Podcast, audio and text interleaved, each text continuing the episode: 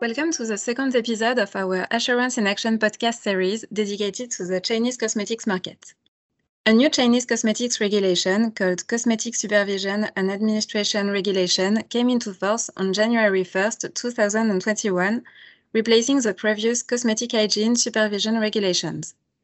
In this podcast series, we will discuss the requirements introduced by this new regulation and key changes and updates to cosmetics regulations in China. I'm Laure Moutier from Intertek France, and I'm with my colleague Celeste Tang from Intertek China. We will answer some questions about the new Chinese regulations. Hi, everyone. Our first podcast was about cosmetic ingredients in China. Today, we will talk about finished cosmetic products and help you understand the different steps to put your cosmetic products on the Chinese market. To begin, uh, could you please explain to us how cosmetics are classified in China? No problem. In China, cosmetics are divided into two categories. The first one is called special cosmetics, which includes hair coloring, hair perming, dark spot removal and whitening, sunscreen, anti hair loss, plus any cosmetic product that claims a new type of efficacy that is represented by a letter instead of a number in the regulatory document called Cosmetic Classification Rules and Catalog. Special cosmetic products can be a cosmetic product that claims an efficacy other than any of the 26 efficacies listed in the previously mentioned cosmetic classification rules and catalog. It can include a product used on an application area not mentioned in the list, or a product intended to be used by pregnant and breastfeeding women. The second category is called general cosmetics. Basically, if it is not a special cosmetic product, then it is a general cosmetic product. By the way, in the past, we called the cosmetic products special use and non special use.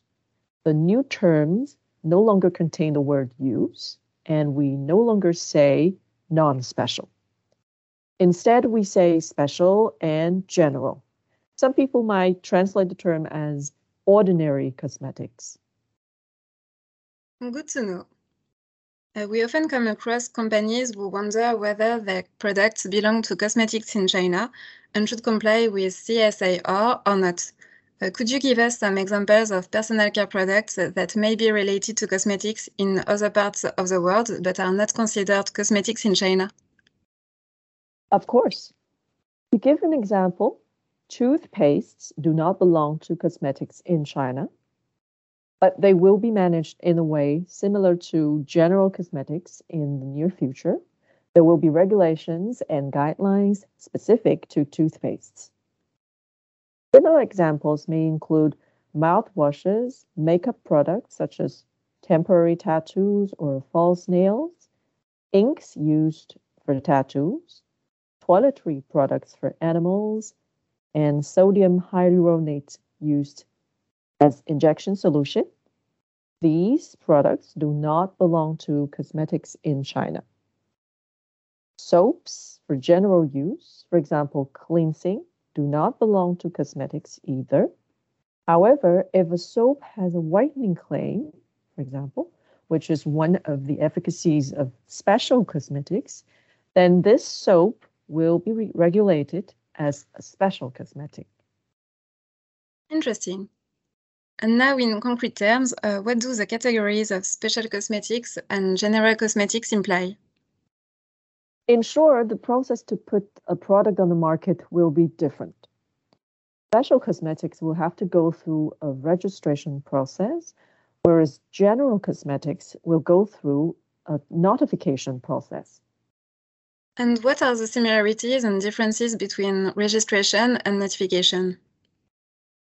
Well, both registration and notification should be performed prior to importation both need to be canceled if the product is no longer imported or sold in China. On the other hand, registration of special cosmetic product means you need to get an approval from the authority before you can import and sell the product in China. However, for notification of a general cosmetic product, the product can be imported as soon as the notification is completed without having to wait for any approval from the authority. Another key distinction is that registration certificates have a validity period. They are valid for five years, whereas notification has no time limit. The last important difference is that for notified general cosmetics, an annual report must be submitted to the authority each year as long as the product is sold on the market. The same annual report does not apply to registered special cosmetics. Thanks for the clarification. My next question is regarding the qualifications to sell cosmetic products in China. What are the minimum qualifications? According to the new CSAR, this company should be legally established, should possess a competent quality management system, and have the capacity to monitor and evaluate any adverse reactions. Moreover, a non-Chinese company must appoint a Chinese company to be its responsible person or RP in China. Typically, this Chinese RP can be an importer or a distributor of the product or a local subsidiary of the overseas company. Okay, I see that China also has a role called responsible person like in Europe. Uh, in terms of dossier, uh, what information or document is needed to register or notify a cosmetic product? The product dossier includes quite a lot of information. For example, it includes information about um, the notifier or registrant company, about the Chinese RP, and about the manufacturer, as well as a description of the quality management system and the cosmetic adverse reaction monitoring system in place. From a technical point of view, the dossier requires the product formula, the labels and packaging, the description of the production process, test reports, safety assessment reports, substantiation of efficacy in claims, etc. Then there's also a big administrative aspect, for example, a GMP certificate, free sales certificates, etc. Regarding the tests, can they be performed outside of China or do they have to be performed in Chinese accredited laboratories? In fact, only some non mandatory tests can be performed outside of China. For example, some efficacy tests. Most of the tests have to be performed in China in a lab with CMA accreditation. CMA stands for China Meteorological Administration. I have a last question regarding animal testing. We hear that the new Chinese regulation allows animal testing exemptions. What are the conditions?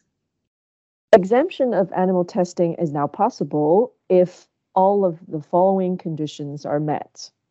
First, the product has to be a general cosmetic product and must not be intended for babies and children. Second, the manufacturer of the product has to possess a GMP certificate issued by the local government. Third, the safety assessment performed on this product has to fully confirm its safety. Fourth, the product must not contain a new ingredient that is still within its three year safety monitoring period. And last but not least, the involved companies must not be blacklisted by the authority in any way. Thank you very much, Celeste, for your detailed answers. It was my pleasure, Laure. So that concludes today's podcast. As a reminder to our listeners that Intertek can support you with the notification or registration of your cosmetic products in China, we can help you build your notification or registration files, identifying what the requirements are, which tests are necessary, and which information is needed. Stay tuned for our next podcast, where we will continue discussing the commercialization of finished cosmetic products on the Chinese market with a focus on claims, labeling, safety assessments, and more. Thank you for listening and see you soon.